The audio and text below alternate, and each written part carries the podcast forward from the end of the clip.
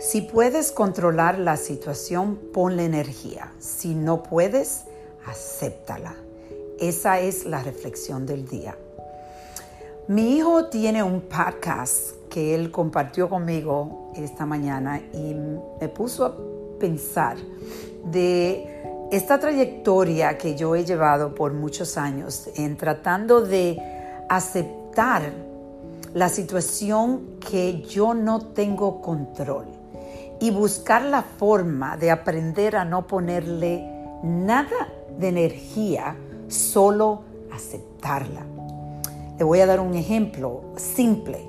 Si usted está en tráfico y el tráfico está poniéndolo tarde para una cita o lo que sea, donde quiera que tenga que estar, y el tráfico está pero bien difícil, usted puede ponerle energía y enojarse y ponerse de una forma eh, incontrolable, que yo he visto personas que lo hacen, o puedes decir, ¿sabes qué?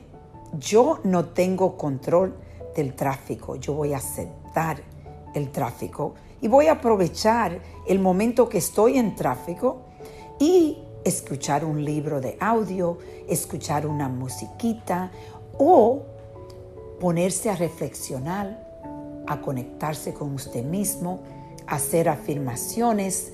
Hay muchísimas cosas que podemos hacer. Entonces, eso es un ejemplo simple, pero hay bastante cosas en la vida donde ponemos energía y le damos tanto tiempo a cosas que no podemos controlar. Vamos a reflexionar y a conectar. Cuídense.